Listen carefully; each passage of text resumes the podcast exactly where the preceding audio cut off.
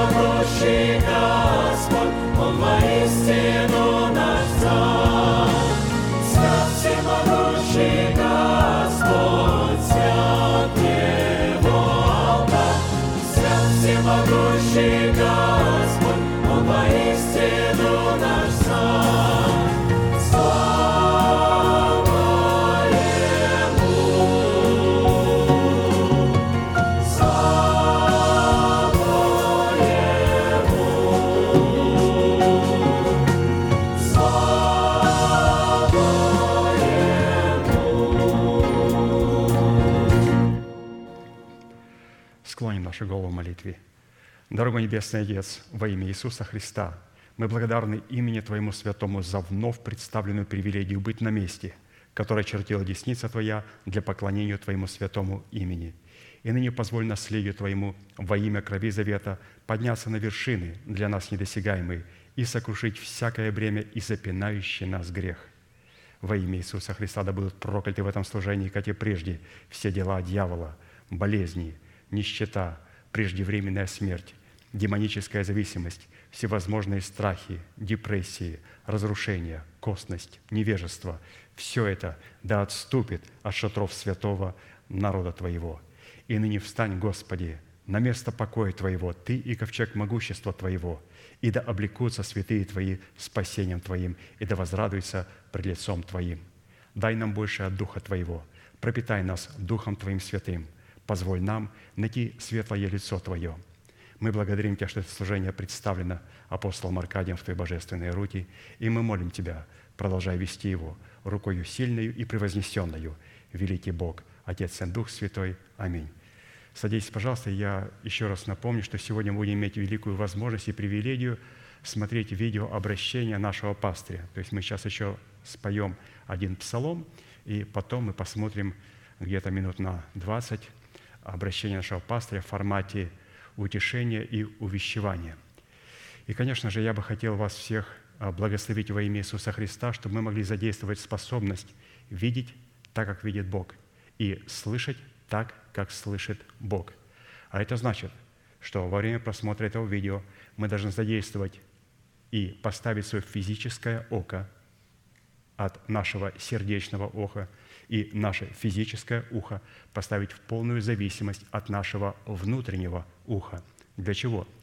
Для того, чтобы мы получили способность видеть то, что Бог совершает в физическом мире, и увидеть славу Божию, которую Бог совершает в духовном мире на основании написанного Слова Божьего. Приятного просмотра.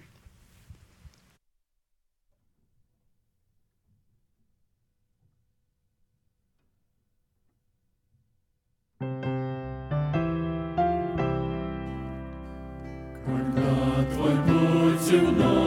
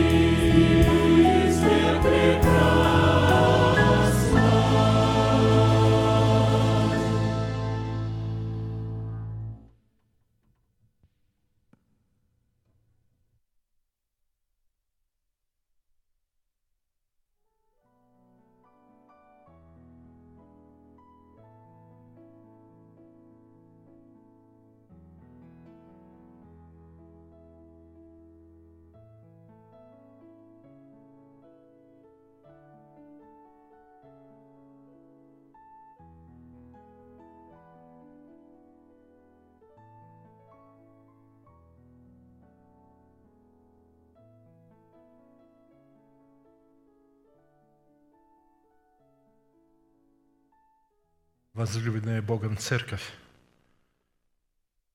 приветствую вас.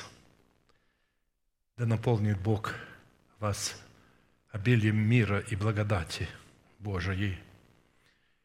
В связи с этим я хотел бы коснуться одного волнующего наш ум вопроса, от которого будет зависеть наше возрастание в вере или же в спасении, по которому каждый из нас мог бы испытывать и исследовать себя самого на предмет того, верили мы, как написано, испытывайте самих себя, верили вы, самих себя исследуйте, или вы не знаете самих себя, что Иисус Христос в вас.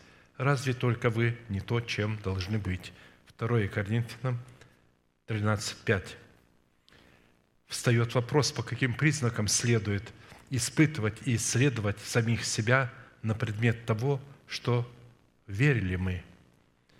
Существует немало признаков, по результатам которых следует испытывать и исследовать самих себя, верили мы.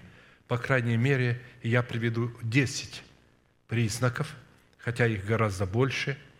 Первый признак – это знание того, что Иисус Христос живет в нас. Я полагаю, что вам это известно. Второй признак – это знание того, что мы находимся во Христе – Третий признак – это знание того, как следует относиться к скорбям, которые постигают нас. Четвертый признак – это знание того, как следует относиться к церкви. Пятый признак – это знание того, как следует отличать церковь от сборища сатанинского. Шестой признак – это знание того, как следует относиться к человекам, через которых мы можем получить как прощение грехов – так и наследование обетований. Седьмой признак – это знание того, как следует чтить Бога десятинами и приношениями. Восьмой признак – это знание того, как следует относиться к своим ближним или друг к другу в своем собрании, что дает нам право на власть переходить из состояния смерти в состояние жизни. Девятый признак – это знание того, кого следует считать церкви нечестивым. Десятый признак – это знание того, как следует относиться к сатане, к нечестивым и беззаконным, к миру и своим домашним.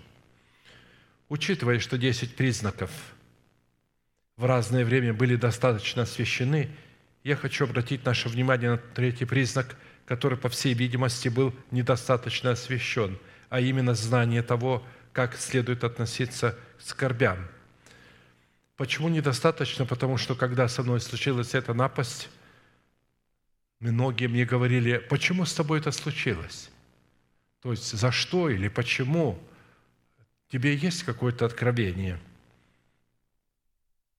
Дело в том, что скорбь – это страдание за истину и не только. Это перенесение оговоров, клеветы, лжи, это потеря имущества, супруга, детей и близких – и это постижение всяких болезней, которые иногда заканчиваются смертью. Из этого перечня я хотел бы обратить наше внимание на постижение праведного человека болезнями. Среди христиан бытует устойчивое понимание, что праведника не может постигнуть болезнь, что это удел согрешивших христиан.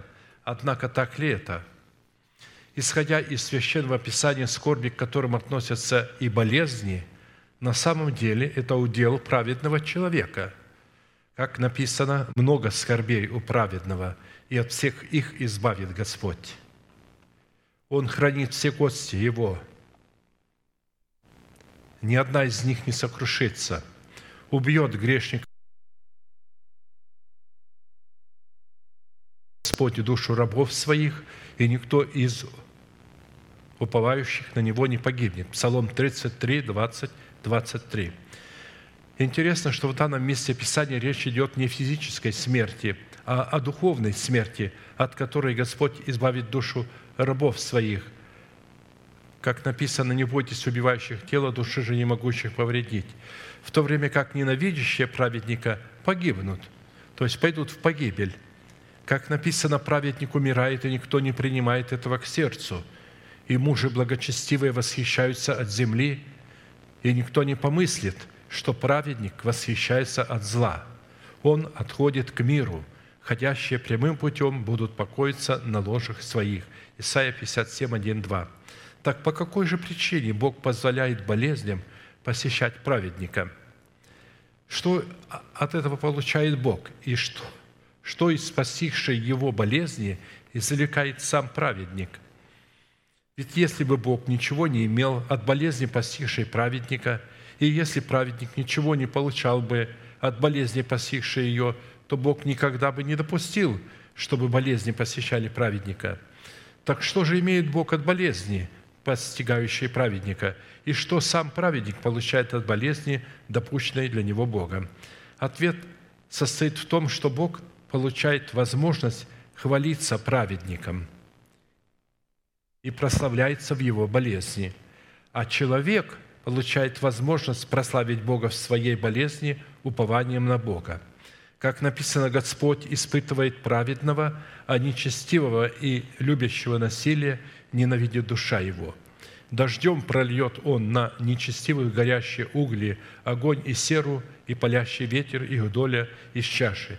Ибо Господь праведен, любит правду, лицо его видит праведника, то есть лицо его увлекается праведником.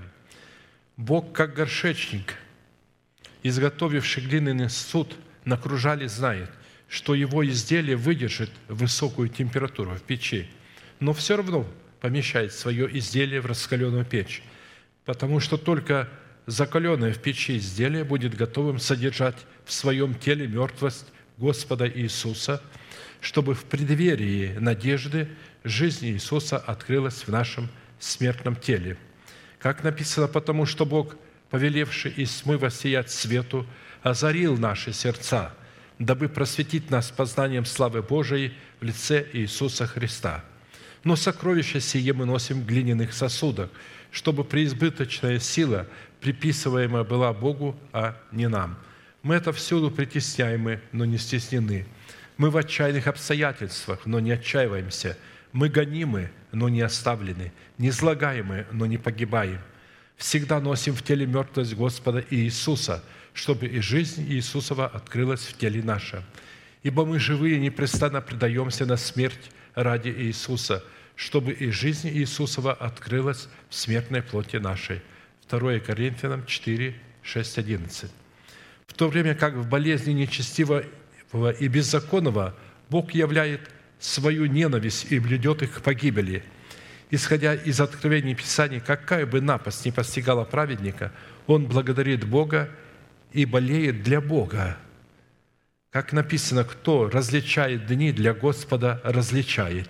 И кто не различает дней, для Господа не различает. Кто ест, для Господа ест, ибо благодарит Бога. И кто не ест, для Господа не ест, и благодарит Бога. Ибо никто из нас не живет для себя, и никто не умирает для себя. А живем ли для Господа живем, умираем ли для Господа умираем, и потому живем ли или умираем всегда Господни. Римлянам 14, 6, 8. Ключевые слова в данном месте Писания состоят в том, потому что всегда Господне. А посему, если мы пребываем в здравии – для Господа пребываем в здравии. И если болеем, для Господа болеем, потому что всегда Господни. Очень печально, что в своем большинстве так называемых христианства избирательно относится к истинам, содержащимся в Писании, как к меню в ресторане, выбирая своим плотским умом, что не будут есть, от чего откажутся. Однако, чтобы наследовать обетование – которые являются наградой нашего наследия во Христе Иисусе, необходимо исполнить все заповеди Господни, уповать на Бога и на Его Слово как в здравии, так и в болезни, как в успехе, так и в отсутствии успеха. Не всем положил Бог умирать, как Иакову, который, возвестив будущее для своих детей и положил голову на возглавие своей постели и спасил дух. Например, Елисей заболел болезнью, от которой потом и умер – 4 Царств 13-14. Сотрудники апостола Павла, включая самого Павла, довольно часто болели, и в их путешествии постоянно находился профессиональный врач по имени Лука. Он пишет, Я уверен в Господе, что и сам скоро приду к вам. Впрочем, я почел нужным послать к вам Епафродита, брата и сотрудника и сподвижника моего, а вашего посланника и служителя в нужде моей, потому что он сильно желал видеть вас всех и тяжко скорбел о том, что до вас дошел слух о его болезни. Ибо он был болен при смерти, но Бог помиловал его, и не его только, но и меня – чтобы не прибавилась мне печаль к печали. Посему я скорее послал его, чтобы вы, увидев его, снова э, возрадовались, и я был менее печален». Филиппийцам 2, 24, 28. В свое время Иисус, обратившись к Симону Петру, а в его лице и ко всем праведникам, сказал, «Симон, Симон, все сатана просил, чтобы сеять вас, как пшеницу, но я молился о тебе, чтобы не оскудела вера твоя, и ты некогда, обратившись, утверди братьев твоих». Луки 22, 31, 32. Часто больной человек остается со своей болезнью в одиночестве, как зерно пшеницы. И здесь весьма важно, чтобы наша вера не оскудела, как у пяти неразумных дев. Когда эта напасть постигла меня, я обратился в молитве к Богу о помиловании, и в моем сердце сразу же возникло слово – «Доведу ли я до родов и не дам родить, говорит Господь, или, давая силу родить, заключили утробу, говорит Бог твой». Исайя 66, 9. Однажды в беседе с майором из особого отдела, когда я уже был арестован и заключен в карцер, он задал мне один вопрос. Почему люди, подобные тебе, попадают в такие тесные обстоятельства, в которые должны были бы попадать преступники – в моем сердце немедленно всплыл ответ, и я ответил ему, написано, «Золото испытывается в горниле, а люди, угодные Богу, в горниле уничижения». Разумеется, если бы в сердце моем не были бы записаны эти слова, Святой Дух не привел бы мне их на память. И когда он услышал этот ответ, он восхищенно воскликнул, «Ну и Библия!» – когда мы принимаем благовествуемое нам Слово, мы не всегда верно понимаем его. И тогда необходимо горнило страданий, в которых бы принятое нами чистое Слово могло бы быть очищенным от земли или от нашего земного восприятия. Как написано, слова Господни – слова чистые, серебро, очищенное от земли, в горниле семь раз переплавленное. Псалом 11, как праведному народу нам необходимо хранить в своем чистом сердце очищенную от земного восприятия истину, потому что способность хранить в своем чистом сердце истину, очищенную от земного восприятия, в горниле страдания облекает наш дух в твердыню Господню, как написано «Отворите ворота, да войдет народ праведный, хранящий истину». Твердого духом ты хранишь в совершенном мире, ибо на тебя уповает Он. Уповайте на Господа во веки, ибо Господь Бог есть твердыня вечная. Исайя 26, 24. Таким образом, твердый духом человек – это на самом деле человек, хранящий истину в своем сердце. А хранение истины в своем сердце, очищенной от земного восприятия в горниле страдания, указывает на тот фактор, что мы находимся в вере – или же, как говорил апостол Иоанн, ходим в истине. Не обладая в своем сердце истиной, очищенной от земного восприятия в горниле страдания, наш дух будет находиться в состоянии поражения, так как будет притыкаться на мудрости и справедливости как Бога, так и Его апостолов. И когда мы будем испытываться немощью в плоти от какой-либо болезни, наш дух, призванный подкреплять нас истиной, не сможет этого сделать, так как в отведенное для нас Богом время, в силу своего жестокосердия мы не приняли благовествуемую нам истину, а следовательно, у Бога не было бы и никакой необходимости очищать эту истину от земного восприятия в горниле страдания, которой в нашем духе нет. Дух человека переносит его немощи, а пораженный дух, кто может подкрепить его? Притчи 18.15 нам следует твердо знать, что любая истина сеется в тлении, когда мы находимся в тленном теле. Но посеянное семя истины в тленном теле, в установленное Богом время, восстанет в нетлении. Так и при воскресении мертвых. Сеется в тлении, восстает в нетлении. Сеется в уничижении, восстает в славе. Сеется в немощи, восстает в силе. Сеется тело душевное, восстает тело духовное. Есть тело душевное, есть тело и духовное. 1 Коринфянам 15, 42, 44. Именно поэтому и посланники Бога сеют семя истины в немощи своей плоти, как написано, «Прошу вас, братья, как я, потому что и я, как вы». Вы ничем не обидели меня. Знаете, что хотя я в немощи плоти благовествовал вам в первый раз, но вы не презрели искушение моего во плоти и не возгнушались им, а приняли меня как ангела Божия, как Христа Иисуса. Галатов 4, 12, 14. И будем помнить, что только благодаря выпавшим на нашу долю скорбям мы получаем способность приносить Богу плод в терпении, который является ключом, открывающим сокровищницу нашей надежды.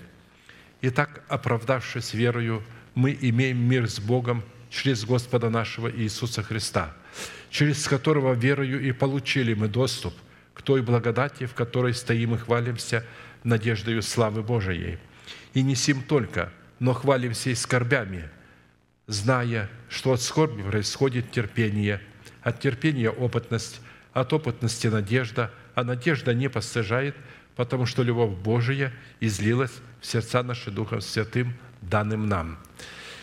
Я обращаюсь ко всем болящим и скорбящим в народе Божием –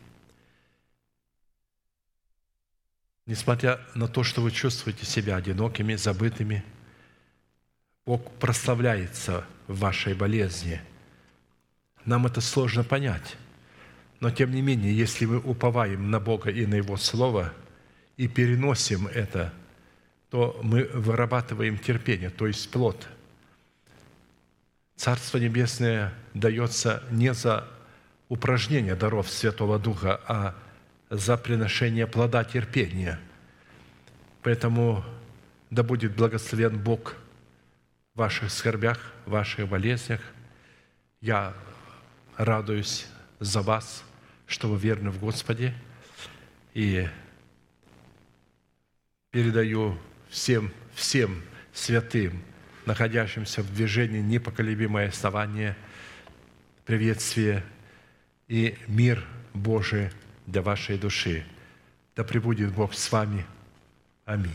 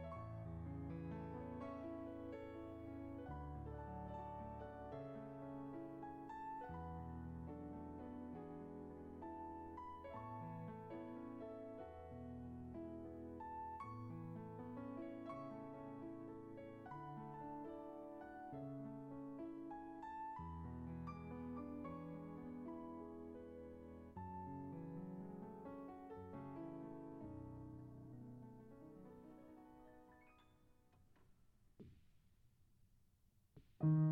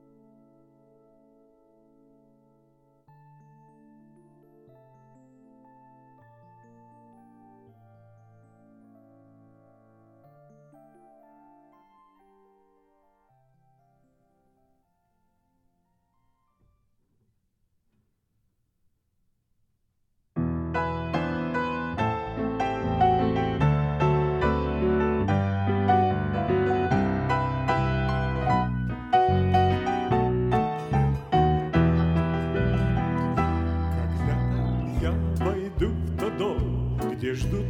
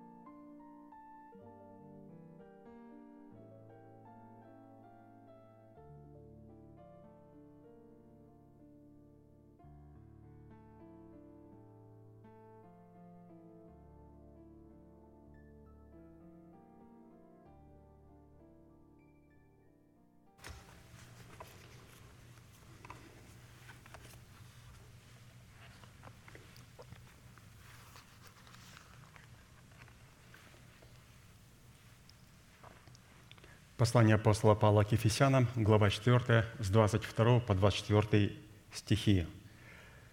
«Отложить прежний образ жизни ветхого человека, истлевающего в обольстительных похотях, а обновиться духом ума вашего и облечься в нового человека, созданного по Богу в праведности и святости истины». Право на власть – отложить прежний образ жизни, чтобы облечь свои тела в новый образ жизни – и для выполнения этой повелевающей заповеди, записанной у апостола Павла и представленной нам в серии проповедей апостола Аркадия, задействованы три судьбоносных, повелевающих и основополагающих действия. Это отложить, обновиться и облечься. И от выполнения этих трех требований – отложить, обновиться и облечься – будет зависеть совершение нашего спасения, которое дано нам в формате семени, чтобы обрести его в собственность формате плода правды. И в связи с этим мы остановились на иносказании 17-го псалма Давида, в котором познание и исповедание полномочий, содержащихся в сердце Давида в восьми именах Бога, позволило Давиду возлюбить и призвать достопоклоняемого Господа, а Богу дало основание задействовать полномочия этих возможностей в битве против врагов Давида.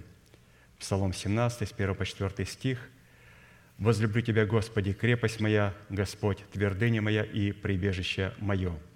Избавитель мой, Бог мой, скала моя, на Него я уповаю. Щит мой, рог спасения моего и убежище мое. Призову достопоклоняемого Господа и от врагов моих спасусь. Давайте, пожалуйста, прогласим эти восемь чудных имен для самих себя. Господи, Ты крепость моя. Господи, Ты твердыня моя. Господи, Ты прибежище мое, Господи, Ты избавитель мой, Господи, Ты скала моя, Господи, Ты щит мой, Господи, Ты рог спасения моего, Господи, Ты убежище мое. Да услышит Господь это исповедание, да соделает нас достойными этих имен и да увековечит их в нашем сердце и в нашем мышлении и в наших устах. То есть этими словами мы будем обращаться в вечности Господу. Вот представьте, как вы будете с Яхвой разговаривать. Ведь вы жена невеста Агнца. Вы же будете видеть Яхву и будете говорить, Господи, Ты крепость моя. Ну, надо с этой крепостью сработать. Господи, Ты твердыня моя. Но сегодня, пока мы находимся в теле, необходимо сработать с этой твердыней – Итак, продолжим рассматривать формат удела, содержащийся в полномочиях обетований в имени Бога Всевышнего твердыня. И в Писании определение твердый по отношению к природному свойству Бога Всевышнего окрашивается в такие оттенки, как твердый – это стойкий, крепкий и здоровый, мудрый, испытанный и укорененный, крепко утвержденный и непоколебимый, постоянный, неиссякаемый и продолжительный, бесстрашный и непроницаемый – и исполненной силы Святого Духа. А вот свойство слова твердыня по отношению имени Бога Всевышнего находит себя в Писании в таких определениях, как твердыня – это камень, скала, тяжесть, гиря, вес и весы. И вот мы остановились на рассматривании имени твердыня в весах и гирях Всевышнего. Весы Всевышнего в имени твердыня – это Его абсолютная власть и способность обусловленная Его премудростью, справедливо судить или взвешивать всякое созданное им творение, чтобы каждый взвешенный на весовых чашах правды получил свое возмездие или же свою награду в соответствии своего веса. Потому что возмездие, оно может быть и худое, может быть и доброе, а награда это только вот, ну, имеет такой положительный смысл – а вот гири Всевышнего – это заповеди и уставы Всевышнего, на основании которых Он судит или взвешивает на весовых чашах правды созданное им творение. Итак, из четырех классических вопросов мы остановились на последнем, на четвертом. Это по каким плодам и по каким результатам следует судить, что мы действительно обладаем достоинством твердости, содержащейся в полномочиях твердости имени Бога Всевышнего. То есть какие результаты? Исайя 26, как написано, «Твердого духом ты хранишь в совершенном мире, ибо на тебя уповает Он». И на предыдущем служении мы уже рассмотрели, что первым признаком, составляющей результат совершенного мира в твердости нашего духа, является наша способность уповать на Бога. И сегодня мы рассмотрим вторую составляющую. Вторую составляющую, которая как раз и будет а, в унисон идти а, с теми словами, которые нам передал наш пастор, брат Аркадий, в своем видеообращении. И вторая составляющая результата совершенного мира в твердости нашего духа – это наша способность ограждать стеною дом Израилев в достоинстве нашего тела. Иезекииль 13.5. «В проломы вы не входите и не ограждаете стеною дома Израилева, чтобы твердо стоять в сражении в день Господа». То есть в этом слове а, апостол Аркадий для нас предложит рассмотреть а, семь признаков, через которые мы даем место дьяволу и в нашей стене возникает пролом. И этот пролом дает право гневу Божьему быть излитыми в нашу жизнь на царствующий грех, живущий в нашем теле в лице ветхого человека. И для того, чтобы гнев Божий не был излит на наше тело, Писание говорит, мы должны войти в пролом и оградить стеною дом Израилев. Как мы видим, под домом Израилем подразумевается а, храм или же тело воина молитвы. То есть воин молитвы призван оградить как самого себя, так и тех святых, за которых он несет ответственность, оградить, чтобы тот пролом, который мог бы образоваться или уже образовался, чтобы через этот пролом не был излит гнев Божий.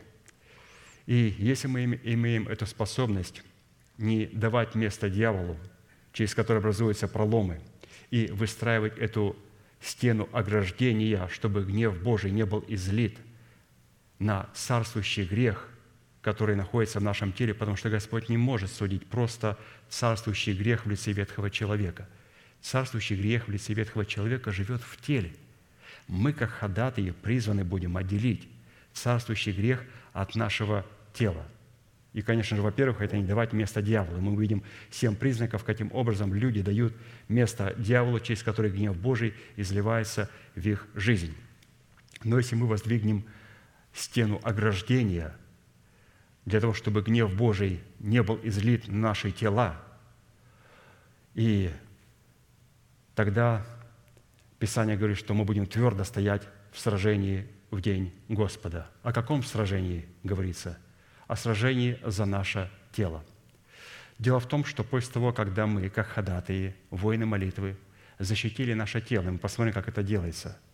После этого а, любая болезнь или любое событие, которое происходит в нашей жизни, для примера болезнь, как мы слышали, какая-то немощь, оно не будет приходить как жатва за тот пролом и за тот гнев Божий, который был излит. Почему?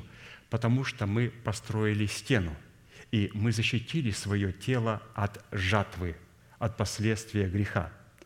И если теперь человек восстановил эту стену и поставил это ограждение в проломе, теперь гнев Божий направляется только на царствующий грех в лице ветхого человека. И если человека постигает болезнь или же какая-то скорбь в теле, то это не жатва, а это как раз уникальная способность праведника использовать данную болезнь, данную ситуацию для посева. И что сегодня пастор, если вы обратили внимание, он сказал, что Господь говорит, чтобы мы испытывали себя, верили мы. И Писание говорит, что много скорби у праведника, и от всех их избавит Господь. Избавит ли Господь от скорбей? Писание говорит, что Господь сразу ниже избавит не от скорбей, а избавит Господь душу рабов своих, уповающих на Него, чтобы они не погибли. Он избавит нашу душу от вечной смерти. Но у праведника меч, много скорбей. В этих многих скорбях Господь испытывает праведного. Еще раз, кто такой праведный? Мы сейчас будем проходить. Праведный человек – это тот, который не дает места для пролома, который выстроил стену Божью. И теперь любая вещь, которая приходит в его жизнь, болезнь, немощь, неудача – это не жатва на гнев Божий, а это способность сеять в тлении, чтобы пожать в нетлении – смеять в смерть, чтобы пожать бессмертие и воскресение.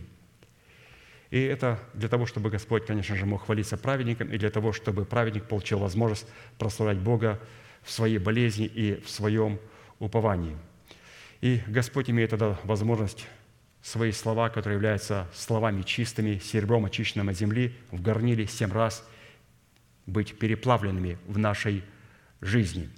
Или же утвердить нам тот завет, который Он нам дал – а чтобы утвердить, Богу необходимо а, нас а, провести через закалку. То есть, как мы слышали, что Он горшечник, и мы являемся вот этой глиной, этим сосудом, и Господь должен поместить этот глиняный сосуд, необожженный, в огненную печь.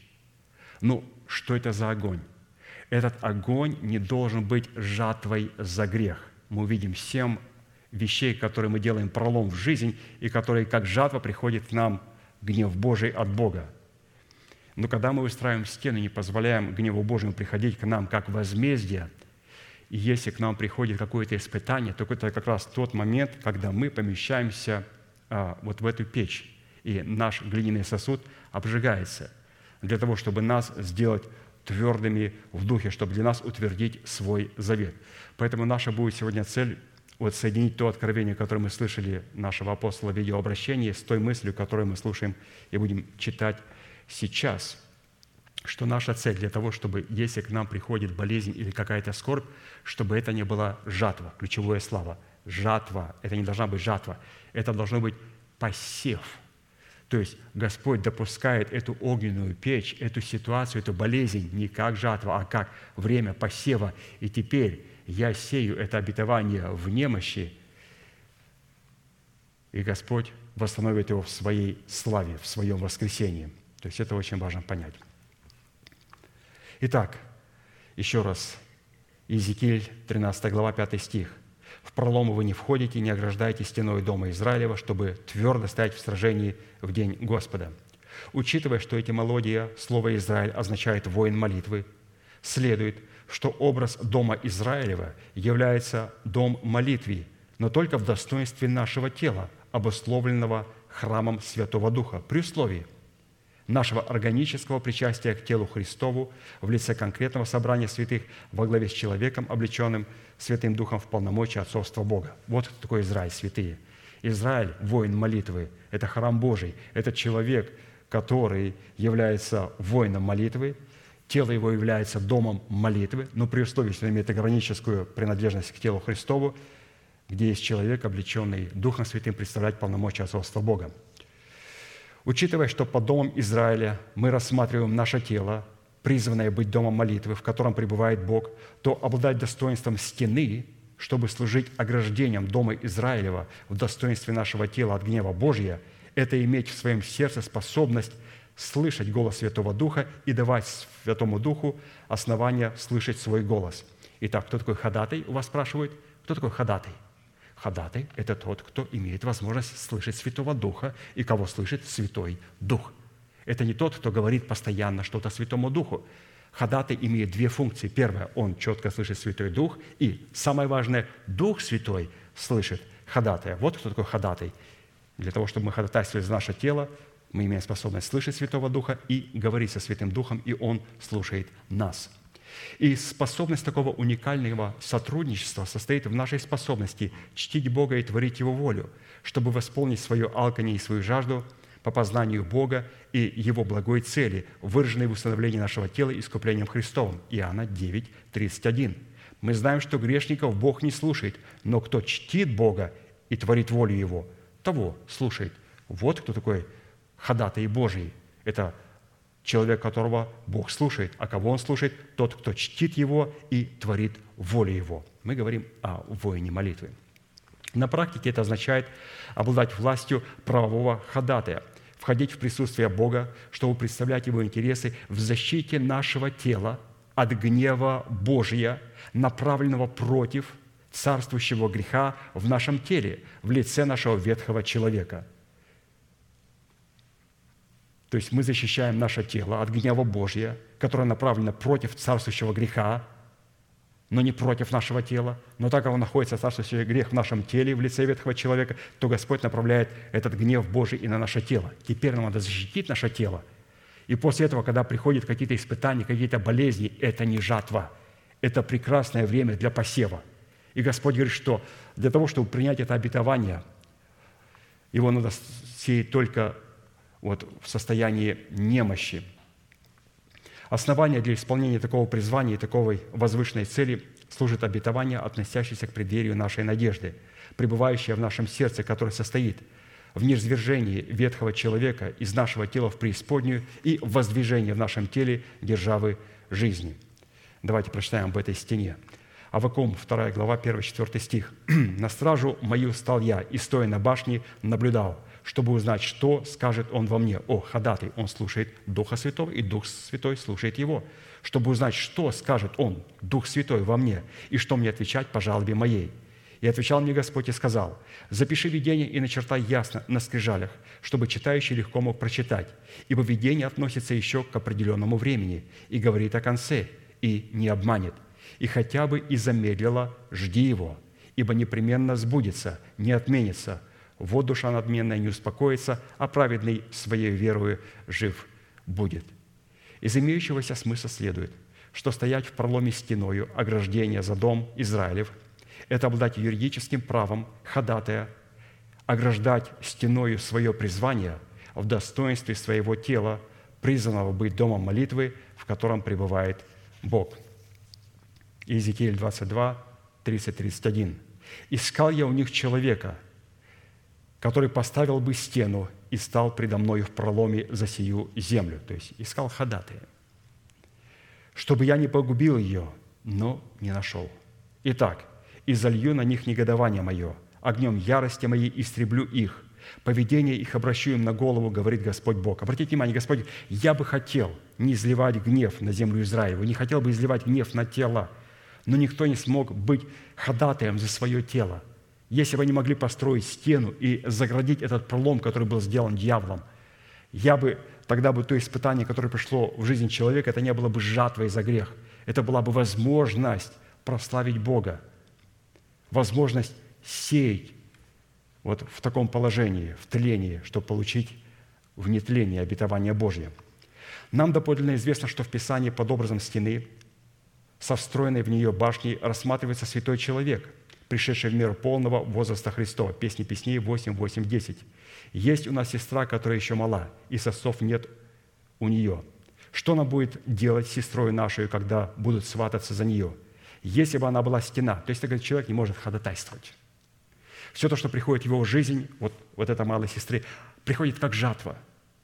Но старшая говорит, все испытания, все те болезни, все те страсти Христовы, которые испытываю, это не жатва – Это для меня способ начинать сеять.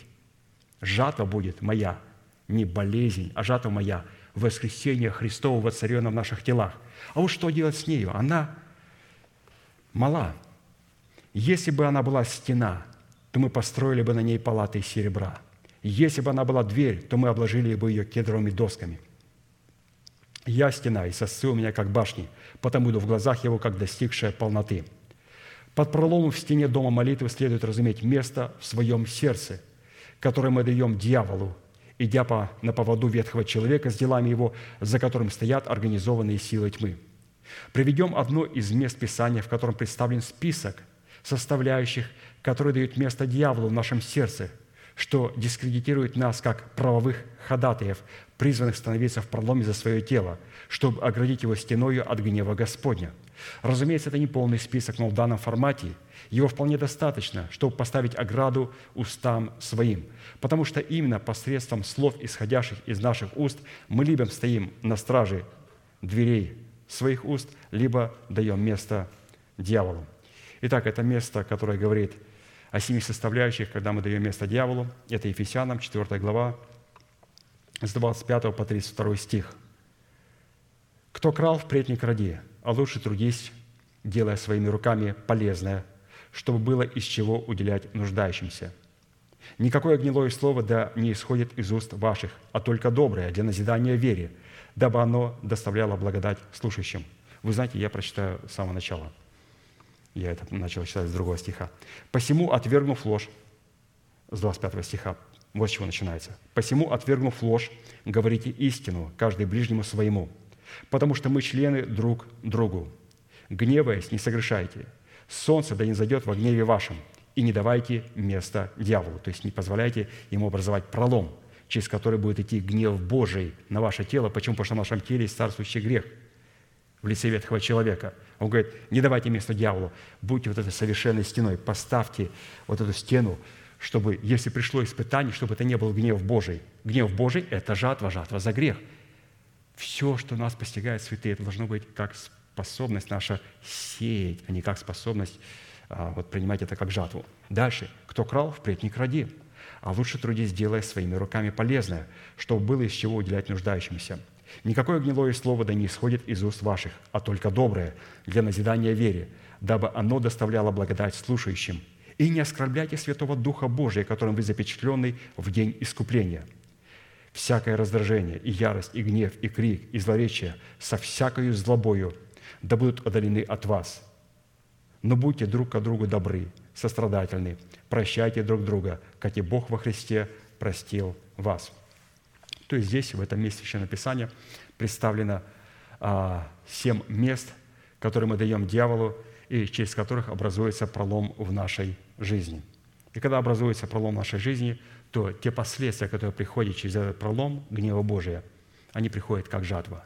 И то есть мы сейчас соединяем вот эту мысль с той мыслью, о которой говорил пастырь, потому что пастырь представил нам а, страдания, страдания, вот, например, в формате болезни.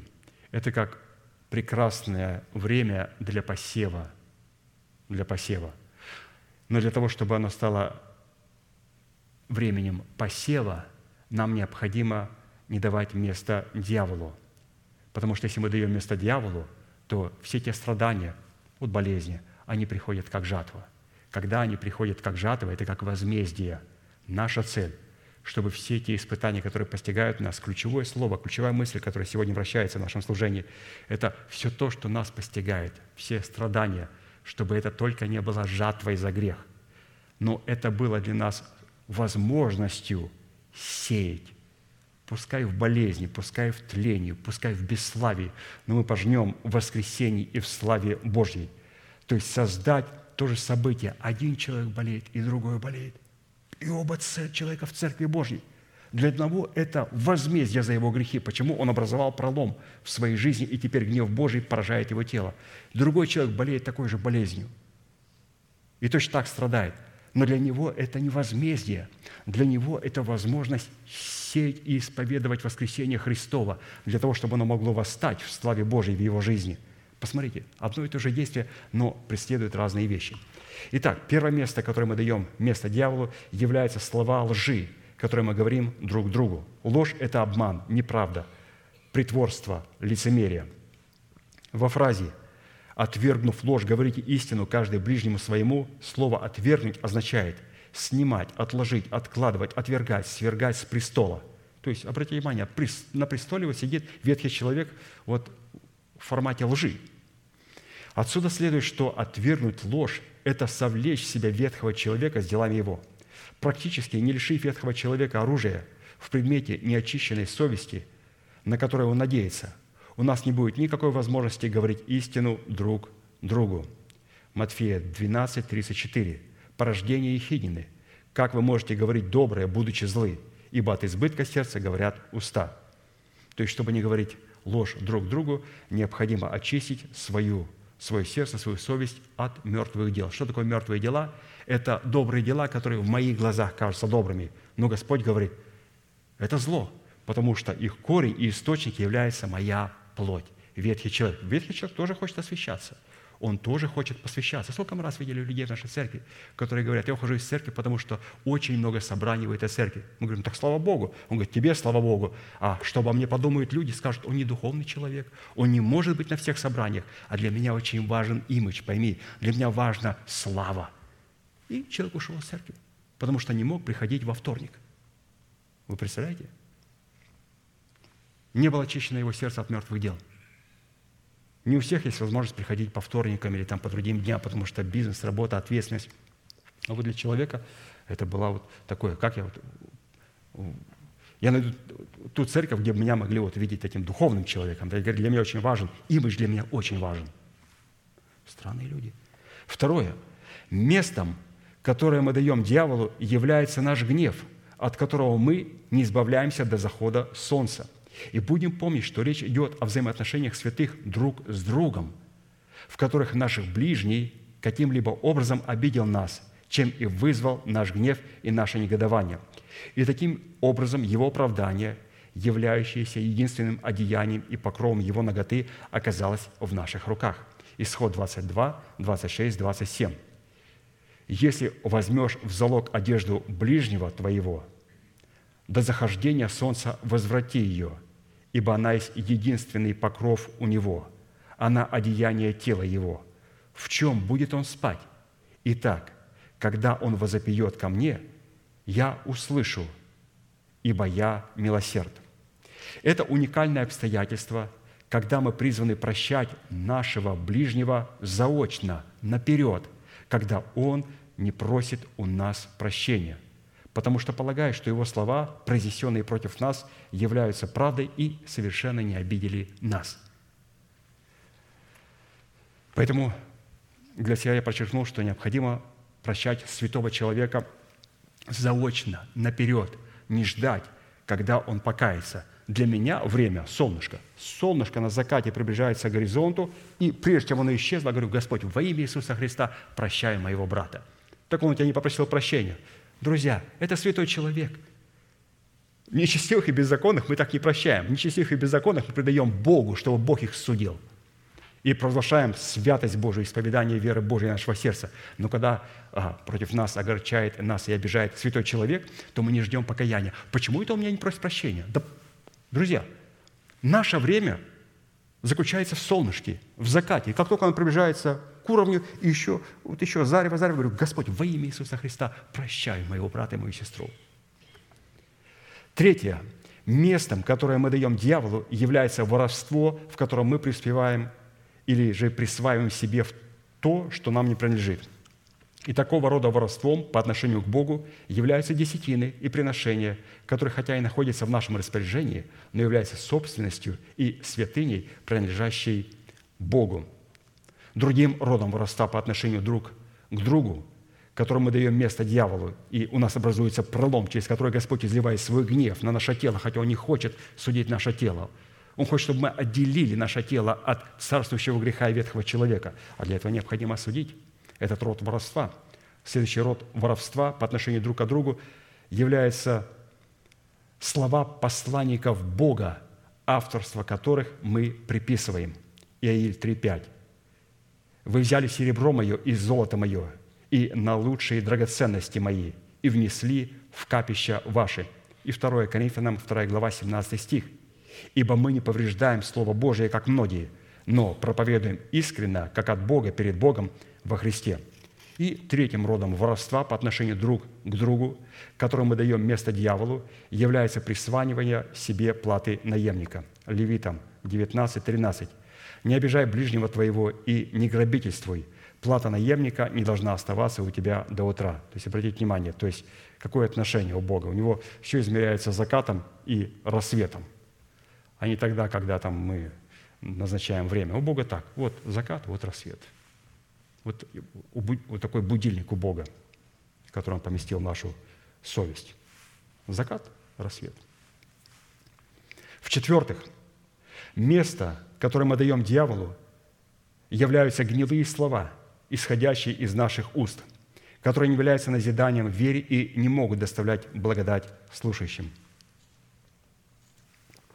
Ефесянам 4, 29.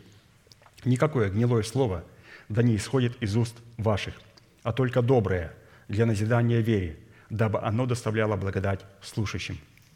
В оригинале греческого языка слово «гнилое» означает праздное, прогнившее, истлевшее, трухлявое, испорченное, негодное, плохое.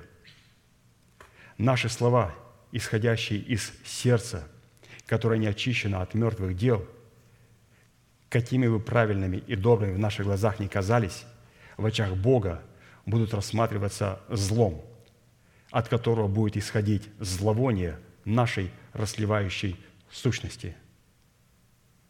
Ну вот, посмотрите, молитвенные слова, которые исходят из сердца неочищенного от мертвых дел, являются зловонием для Бога, несмотря на то, что произносятся красиво, красивые слова человек говорит. А для Бога это зловоние.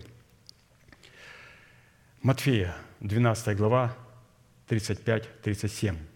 «Добрый человек из доброго сокровища выносит доброе, а злой человек из злого сокровища выносит злое. Говорю же вам, что за всякое праздное слово, какое скажут люди, дадут они ответ в день суда, ибо от слов своих оправдаешься и от слов своих осудишься». Также праздными и гнилыми словами, которые мы произносим, являются слова, которые не являются верой нашего сердца – и не запечатленный на скрижалях нашего сердца. Псалом 49, 16, 22. Грешник уже говорит Бог, что ты проповедуешь уставы мои и берешь завет мой в уста твои, а сам ненавидишь наставление мое и слова мои бросаешь за себя. Когда видишь вора, сходишься с ним, и с прелюбодеем сообщаешься – Уста твои открываешь на злословие, и язык твой сплетает коварство. Сидишь и говоришь на брата твоего, на сына матери твоей клевещешь. Ты это делал, и я молчал. И ты подумал, что я такой же, как ты, изобличу тебя и представлю пред глаза твои грехи твои. Уразумейте это, забывающие Бога, дабы я не восхитил и не будет избавляющего. А посему всякий раз, когда мы, вопреки требованиям Писания, не очистившись от скверн своих уст, берем в свои нечистые уста завет Бога, чтобы оправдывать себя, мы даем место дьяволу. То есть посмотрите, насколько это важно исповедовать Слово Божие а, не только с позиции очищенного сердца от мертвых дел, но также с позиции чистых уст – Святые, это очень важно.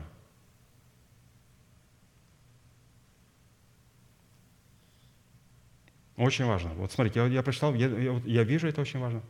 Надо повторить еще раз, что для того, чтобы молиться Богу и быть ходатаем, нам необходимо очистить две сферы очень важные. Это наше сердце, наша совесть от мертвых дел. И согласиться с тем, что то, что Бог называет злом, это является злом. И то, что Бог называет добром, это является добром. А как Бог называет? Он называет нам это через благовествуемое Слово, через проповедь. И тогда мы очищаем свое сердце. И также необходимо очистить свои уста. То есть наши уста должны быть очищенные. Если наши уста произносят скверну, то Писание говорит, ну не может из одного источника течь и горькая, и сладкая вода. Ну не может. То есть, посмотрите, не только надо поработать сердцем, то есть нам надо будет поработать и со своими устами. Хочется сказать, не надо говорить. Я понимаю, больно ударил, не надо говорить это слово поганого, не надо говорить. Надо перетерпеть. Перетерпеть. То есть обуздать свои слова, сделать их кроткими, то есть сделать кротким наше сердце и кроткими наши уста, чтобы быть смиренным. Вначале кротость, которая порождает смирение. То есть что такое кроткий? Это человек с обузданным сердцем и обузданными устами. Человек кроткий – это узда, которая лежит на наших устах, и только хочется сказать какое-то гнилое слово, паршивое. Мы натягиваем эти узда, и мы затыкаем себе уста. И все. Мы ничего не можем сказать. И Писание говорит, что когда Господь увидит такую кротость в, этих, в этой узде у нашего сердца и у наших уст, тогда Господь говорит, вот это на самом деле смиренный человек. То есть кого мы смиряем? Мы смиряем самих себя. Как? Когда мы ставим узду на наше сердце и на наши уста. Избавляемся от мертвых дел, которые пребывают в сердце и в наших устах. Обязательно. Потому что мы ходаты. Просто нашу Бог молитву слушать не будет. В-пятых, местом, которое мы даем дьяволу, является оскорбление Святого Духа Божия, которым мы запечатлены в день искупления. Вопрос, а когда мы оскорбляем Святого Духа? Это происходит, когда мы в силу своей прихоти оставляем свое собрание – за которое умер и воскрес Христос. Делая сие, мы попираем Сына Божия и не почитаем за святыню кровь завета, которая освященная и духа благодати оскорбляем. Евреям 10, 25, 29. То есть он написал это евреям, то есть людям очень религиозным. Он написал это к ефесянам, коринфянам, галатам. Он написал это к евреям. Он сказал, евреи, не будем оставлять собрание своего. Почему? Потому что евреи протыкались на всем. Благочестие такие вот евреи. Что это за церковь? Что это за святые? Что это за отношения? Не будем оставлять собрание своего, как есть у некоторых обычай, но будем увещевать друг друга, и тем более, чем более усматриваете приближение дня онного. Ибо если мы, получив познание истины, произвольно грешим, то есть что такое грешим – когда мы говорим, что это за церковь? Или же оставляем собрание? Вот это называется произвольный грех. То для такого человека не остается больше жертвы за грех. Но некое страшное ожидание суда и ярость огня готово пожрать противников – если отвергшийся закона Моисеева при двух или трех свидетелях без милосердия наказывается смертью, то скольких чайшему думаете, Наказанию повинен будет тот, кто попирает Сына Божия, попирает Его тело. И не почитает за святыню кровь завета, который освящен, и Духа благодати оскорбляет. Итак, оставление своего собрания – это один из тяжких грехов, за который не остается жертва за грех. На практике это означает, что такие люди будут извергнуты из уст Бога их имена будут навсегда исклажены из книги жизни. В силу этого они уже никогда не увидят своими глазами и не услышат своими ушами и не уразумеют своим, своим сердцем спасение Божие и никогда не обратятся, чтобы Бог мог исцелить их. И это был пятый пролом, который, и через который гнев Божий может изливаться в жизнь человека. Еще раз напомню, святые, о чем мы сегодня говорим – мы говорим о том, что нам необходимо, как ходатаем, ходатайствовать за свое тело. Это очень важно. Мы слышим об обетовании, которое жит в преддверии нашей надежды. Это воцарение воскресения Христова не только в нашем духе, в нашей обновленной душе, но также в нашем смертном тленном теле. Для того, чтобы поместить туда это обетование, мы поместили через исповедание, но оно не утвержденное. Эту славу мы носим в глиняных сосудах. Этот глиняный сосуд мы поместить в печь. Итак, Печь приходит как жатва за грехи, либо как испытание, в котором мы закаляемся как сосуд. И если мы не будем испытаны в печи, то то обетование, которое мы ожидаем, в которое мы верим, оно не будет утвержденное. А для того, чтобы нам быть помещенными в печь Божию, все те испытания, болезни и немощи, которые нас постигают, события, которые нас постигают, обстоятельства, которые нас постигают, не должны быть жатвой – а должны быть сферой, в которой мы начинаем сеять, Теперь вопрос, а как сделать, чтобы это было местом для посева? Нам необходимо закрыть пролом и не давать места дьяволу, чтобы это не давало и не изливало гнев Божий на наше тело. Мы должны отделить наше тело от ветхого человека. И тогда, если нас постигают испытания, то в этих испытаниях мы а, обжигаемся, вот как этот а, глиняный сосуд, и тогда это обетование является утвержденным – Поэтому, святые, очень важно. Мы должны находиться в печи, которая не является жатвой и возмездия за наши грехи, что мы дали место дьяволу, а как возможность продемонстрировать славу Божию, где Господь прославляется, как сказал апостол Аркадий, и где мы являем а, славу Божию, прославляем Его в болезнях или в каких-то ситуациях, которые постигают нас, не обязательно болезни. То есть у Господа есть очень много путей, и люди говорят, что «а мне, скажите, обязательно заболеть?» Не обязательно. К вам после собрания подойдет сестра и скажет все, что о вас думает, и вам станет прискорбно. И вы промолчите и не ответите в ответ. И вы не дали место дьяволу. И теперь что? Но вы помещаетесь в печь. Господи, за что меня в печь? Потому что золото испытывается в огне, вот в этой, в горниле, а люди, угодные Богу, праведники, вот в таком горниле уничижения – вот это ключевое слово. Все то, что приходит в нашу жизнь, должно прийти не как жатва, а как возможность сеять, чтобы Господь мог утвердить свой завет. В шестых местом, которое мы даем место дьяволу, является всякое раздражение, ярости, гнев и крик и злоречие со всякою злобою. Слова, которые мы извергаем из своих уст в раздражении, ярости, гневе и злоречии, делают наши уста нечистыми – и дают в нашем сердце место дьяволу, которое принадлежит Богу. И причиной такой пагубы, за которую наша совесть или же наша совесть перестала нас осуждать, состоит в том, что наша совесть сгорела, потому что мы отступили от веры Божьей и стали внимать лжесловесникам. 1 Тимофея 4, 1, 2. Дух же ясно говорит, что в последние времена отступят некоторые от веры, внимает духом обольстителям и учениям бесовским через лицемерие лжесловесников, сожженных в своей совести. И в-седьмых, местом, которое мы даем дьяволу, является наша лень, которая состоит в том, что мы находим себе оправдание в том, почему мы не пустили в оборот залог своего спасения. Матфея 25, 24, 30. «Подошел и получивший один талант и сказал, «Господин, я знал тебя, что ты человек жестокий, жнешь, где не сеял, и собираешь, где не рассыпал. И, убоявшись, пошел и скрыл талант твой в земле. Вот тебе твое». Господин же сказал ему в ответ, «Лукавый раб и ленивый, ты знал, что я жну, где не сеял, и собираю, где не рассыпал. Посему надлежало тебе отдать серебро мое торгующим, и я, придя, получил бы мое с прибылью. Итак, возьмите у него талант и дайте имеющему десять талантам. Ибо всякому имеющему дастся а, и приумножится, а у не имеющего отнимется и то, что имеет.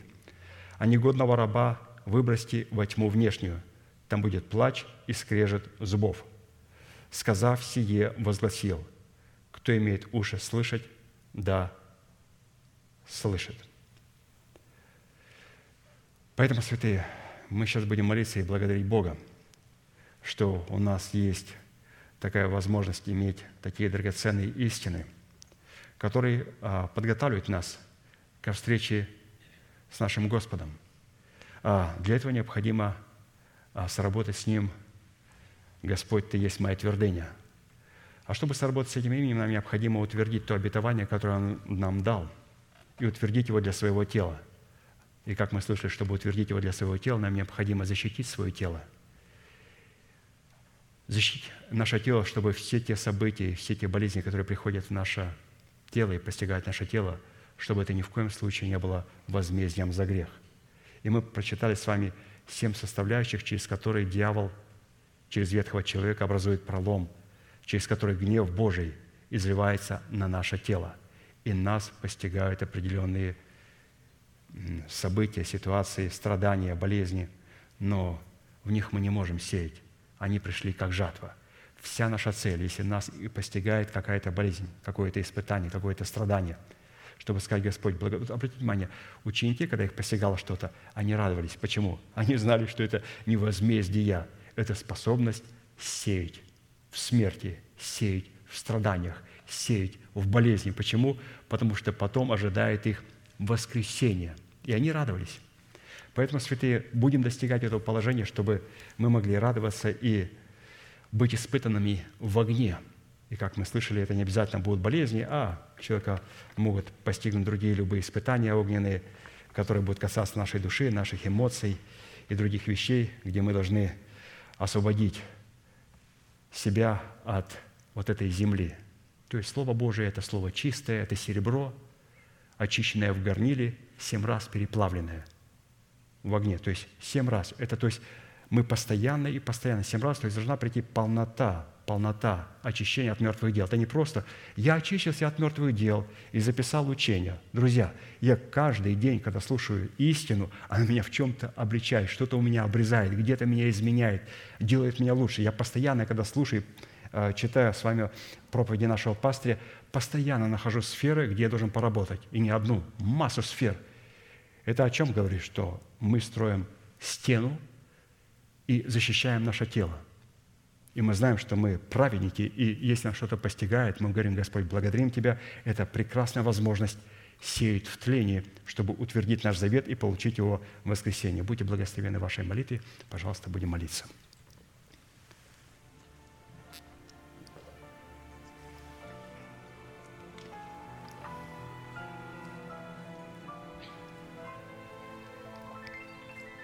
Дорогой Небесный Отец, во имя Иисуса Христа, мы благодарим Тебя за великую привилегию находиться на этом святом месте. Мы благодарим Тебя за то, что Ты называешь нас и называешь это место домом Израилевым. Мы благодарим Тебя, Господь, за то, что Ты нас сматываешь нас, Твоим Израилем, воином молитвы – и это благодаря, Господь, тому, что мы имеем возможность иметь органическое причастие к телу Христова, к этой поместной церкви, где Ты поставил человека, представляющего отцовство Бога, представлять, Господь, Твои заповеди и открывать для нас, Господь, Твою волю, которых мы Господь, и с которыми соработой мы смогли бы сегодня поставить стену и защитить наши тела от Твоего святого и достойного гнева, который Ты направляешь и направишь, для того, чтобы излить свой гнев и свое негодование на царствующий грех в лице ветхого человека в нашем теле. Но мы, Господь, сегодня, будучи научены Твоим Словом, Твоими заповедями – хотим сегодня защитить Дом Израилев, землю Израилеву, защитить наше тело от Твоего гнева. И чтобы, Господь, тот огонь Божий, который придет в нашу жизнь, чтобы это не было возмездие, а чтобы это был способ испытать, Господь, Твое наследие, испытать, Господь, нас, очистить нас и предоставить нам, Господь, привилегию – в этом положении сеять в тлении, чтобы восстать в нетлении. Благодарим Тебя, Господь, за эту великую возможность использовать Твой огонь не как жатву и возмездие за царствующий грех, но как способность, Господь, утвердить тот завет, который Господь сегодня нашел свое место в нашем сердце, в нашем мышлении – и в исповедании наших уст. Мы верим, Господь, что Слово Твое, Слово чистое, это серебро, очищенное от земли, семь раз переплавленное. И мы молим Тебя, Господь, чтобы Ты переплавил это Слово и очистил его от всякой примеси плоти.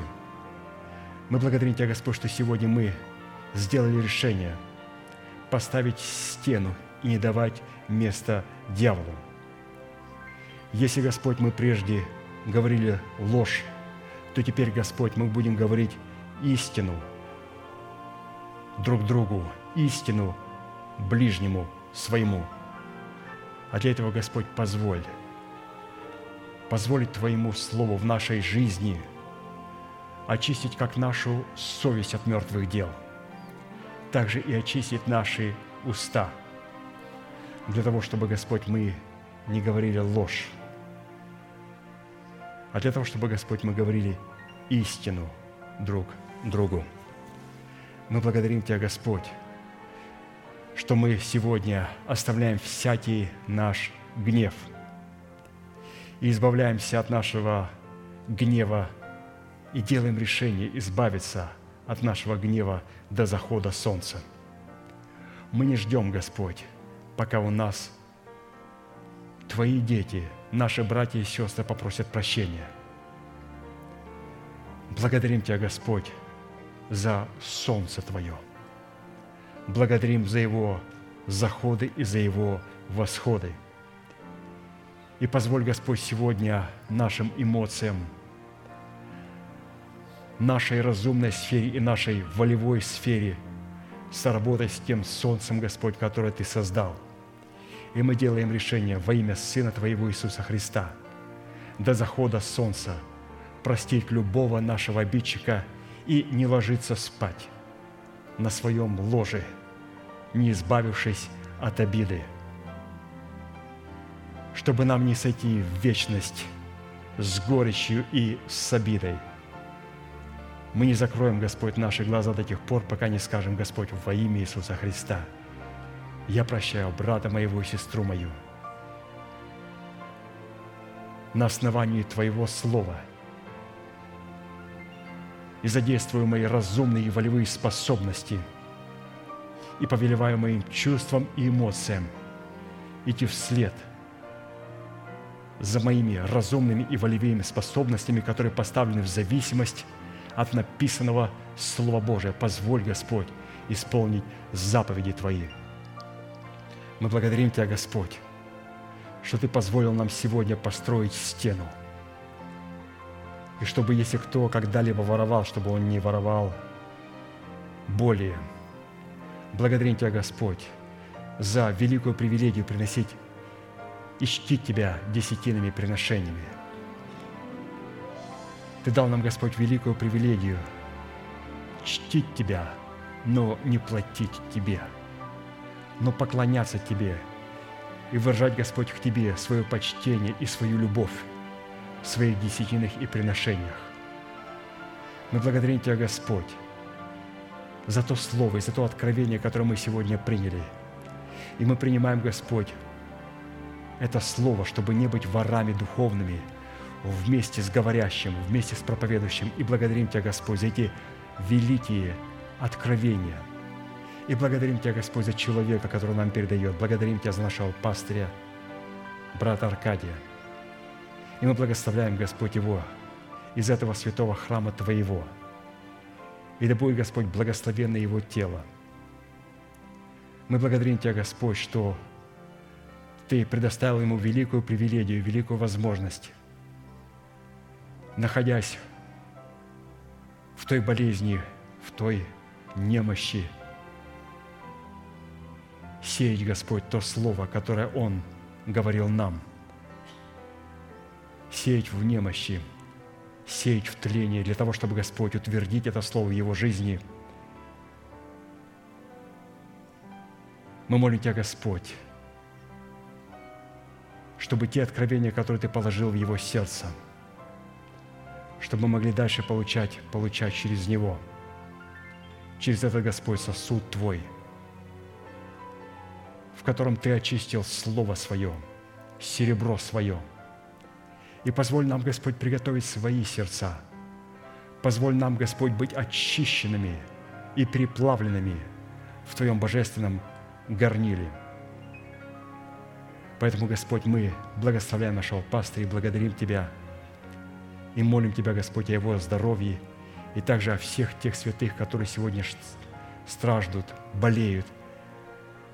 Мы молим Тебя, Господь, да будет их душа во имя Сына Твоего Иисуса Христа завязана в узле жизни у Господа Бога нашего. Да утвердишь Ты, Господь, завет со святыми Твоими. Мы благодарим Тебя, Господь, за возможность очистить наши уста от всяких гнилых слов. Не только, Господь, наше сердце, но позволь нам, Господь, сегодня посвятить и наши уста. Научи нас, Господь, обладать кротостью Сына Твоего Иисуса Христа. И обуздать не только свое сердце кротостью Христовой, но также и свои уста. И не произносить никаких гнилых слов – для того, чтобы не осквернять тот источник, через который, Господь, мы будем славить Тебя, возвеличивать Тебя и прославлять Твое святое имя. Мы благодарим Тебя, Господь, что Ты позволил нам не оскорблять Духа Святого, которым мы были запечатлены. И для этого, Господь, мы сделали решение никогда не соблазняться на Твоем теле, на Твоих святых, на Твоей церкви и никогда не подвергать сомнению Твоих посланников, той истины, Господь, которую мы слышим и которую мы принимаем, той церкви, Господь, в которой мы находимся. Потому что всякий раз, когда мы подвергаем сомнению Твою церковь, мы, Господь, оскорбляем Христа, мы оскорбляем Духа Святого. Позволь нам, Господь, не оставлять своего собрания, и чтобы это не стало нашим обычаем, и чтобы через это, Господь, мы не оскорбляли Святого Духа, которым мы запечатлены. Мы благодарим Тебя, Господь, за все те служения, в которых мы имеем возможность находиться в Твоем божественном присутствии. Враг неоднократно пытался не только опорочить тех святых, Господь, через которых Ты нам передаешь свое Слово. Но также мы видим, Он хотел забрать и это место, потому что как для Бога, так и для врага место имеет важное значение. И Ты не позволил врагу забрать это место, потому что, Господь, на этом месте пребывают Твои имена Божии. На этом месте, Господь, пребывает Твоя слава. И Ты это место – приготовил и оставил для праведников и за праведниками. И мы благодарим Тебя, Господь, за это место. И всякий раз, Господь, когда мы приходим на это место, молим Тебя, Господь, чтобы на этом месте были разрушены все дела дьявола. И чтобы на этом месте продолжалась, Господь, сила воскресения Христова в жизни каждого святого, праведного человека. Мы благодарим Тебя, Господь, за то, что Ты даешь нам возможность соработать с Тобою и пустить то семя оправдания, которое мы получили в залог в смерти Господа Иисуса Христа, в котором мы умираем для своего народа, для дома своего Отца, для своих собственных расливающих желаний, чтобы получить спасение в собственность в плоде правды. Мы не хотим, Господь, делать пролом – через нашу лень и нежелание соработать с Твоей праведностью. Мы хотим, Господь, соработать с Твоей праведностью. И мы сегодня, Господь, выстраиваем эту стену для того, чтобы Твой гнев Божий не был излит на наше тело, но чтобы он был направлен на царствующий грех в лице ветхого человека – а если Господь и постигнет наше тело какое-то испытание, какая-то болезнь, какая-то немощь, мы будем с позиции Твоей праведности, как праведники, благодарить Тебя, хвалить Тебя и превозносить Тебя в наших болезнях и в наших немощах, утверждая, Господь, Твое обетование, воцарение воскресения Христова в наших телах. Ты хочешь, Господь, утвердить Твое Слово в нашем теле. но ты не можешь утвердить его, не поместив этот глиняный сосуд в твоем горниле, в твоем огне. И позволь нам, Господь, быть испытанными. И позволь нам, Господь, чтобы это Слово Божье могло очистить нас от всяких примесей и вкраплений плоти, для того, чтобы Ты мог утвердить свой завет со святыми Твоими. Мы благословляем Тебя, Господь, Твое святое имя с этого святого места. Наш великий Бог, Отец и Дух Святой. Аминь. Отче наш, сущий на небесах, да святится имя Твое, да придет царствие Твое, да будет воля Твоя и на земле, как и на небе. Хлеб наш насущный подавай нам на каждый день, и прости нам долги наши, как и мы прощаем должникам нашим. И не веди нас в искушение, но избавь нас от лукавого, ибо Твое есть царство и сила и слава во веки. Аминь.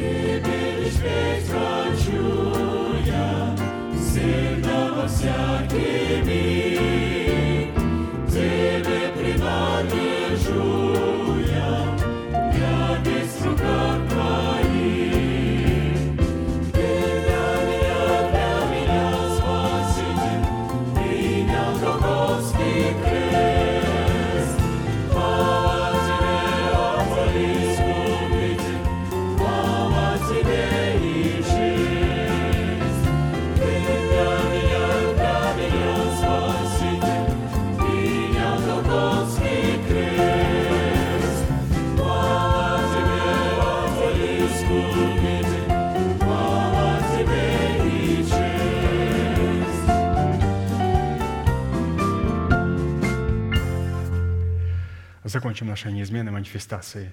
Могущему же соблюсти нас от падения и поставить пред славою Своею непорочными в радости, единому, премудрому Богу, Спасителю нашему, через Иисуса Христа, Господа нашего, слава и величие, сила и власть, прежде всех веков, ныне и во все веки. Аминь. У меня будет небольшое объявление. Пожалуйста, садитесь на ваши места. Благодарю вас, пожалуйста, садитесь также на ваши места. Значит, ну, объявление следующего порядка. Ну, во-первых, в это воскресенье у нас на хлебопреломлении будет видео, проповедь пастыря из архива, и мы будем говорить, а какая награда или воздаяние будет для тех святых, которые дадут Богу основания являть святость внутри их и вне их, и в общении друг с другом. То есть вот такая будет интересная тема о награде святых, которые сработают со святостью Бога. Следующее объявление, что молитва за детей перед школой будет не в это воскресенье, а в следующее воскресенье, потому что у нас многие святые сейчас в отпуске, и они вот как раз вернутся на следующей неделе. Поэтому пастор попросил, чтобы мы помолились за детей, которые пойдут в школу, в колледжи, чтобы мы помолились за них не в это воскресенье во время, во время хлебопреломления, а в следующее воскресенье. То есть молитва будет за детей перед школой. И еще три объявления. Это у нас присутствуют наши святые, пастырь Анатолий со своей супругой Олей из Эстонии. Пожалуйста, встаньте. Все, поаплодируем. Это не все. У нас также приехали дети брата Пети и сестры Тамары. Они приехали из Кривого Рога. Это как раз, где пастором является Иван Шевченко. На постоянное место жительства сюда это Игорь и Алла. Пожалуйста, встаньте, поаплодируем. Пожалуйста, садитесь.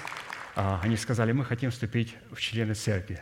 Но пастор передали, он говорит, «А, мы очень рады, но у нас есть такое постановление, несмотря на то, что люди находятся в нашем движении, но то, что они приехали к нам сюда, в нашу церковь, а, надо пройти три месяца. Три месяца для того, чтобы человек мог утвердиться и мог сделать разумное и волевое решение, а можно посещать другие церкви.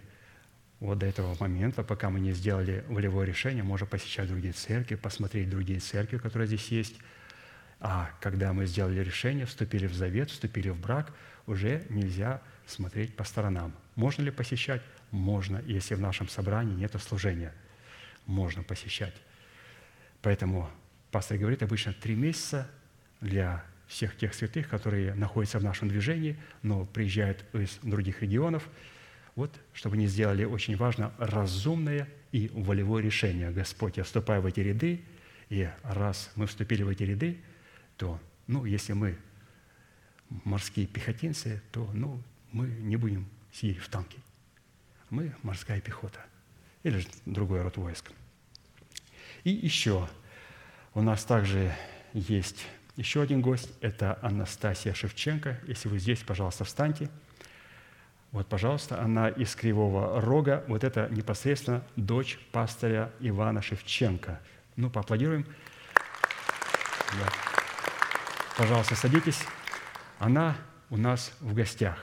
То есть у нас есть гости, есть святые, которые приехали на постоянное место жительства. Пожалуйста, общайтесь, пожалуйста, приглашайте их – за исключением у брата Анатолия, у сестры Оли а, нету транспорта для передвижения. Поэтому вы, когда приглашаете, приходите к нам на ячейку. Надо подойти и сказать, святые, мы сегодня зайдем к вам домой и возьмем вас и привезем вас на ячейку. И после ячейки привезем вас обратно. То есть эти святые, которым необходим транспорт для того, чтобы передвигаться. Ну, все это, все, что на сегодня есть.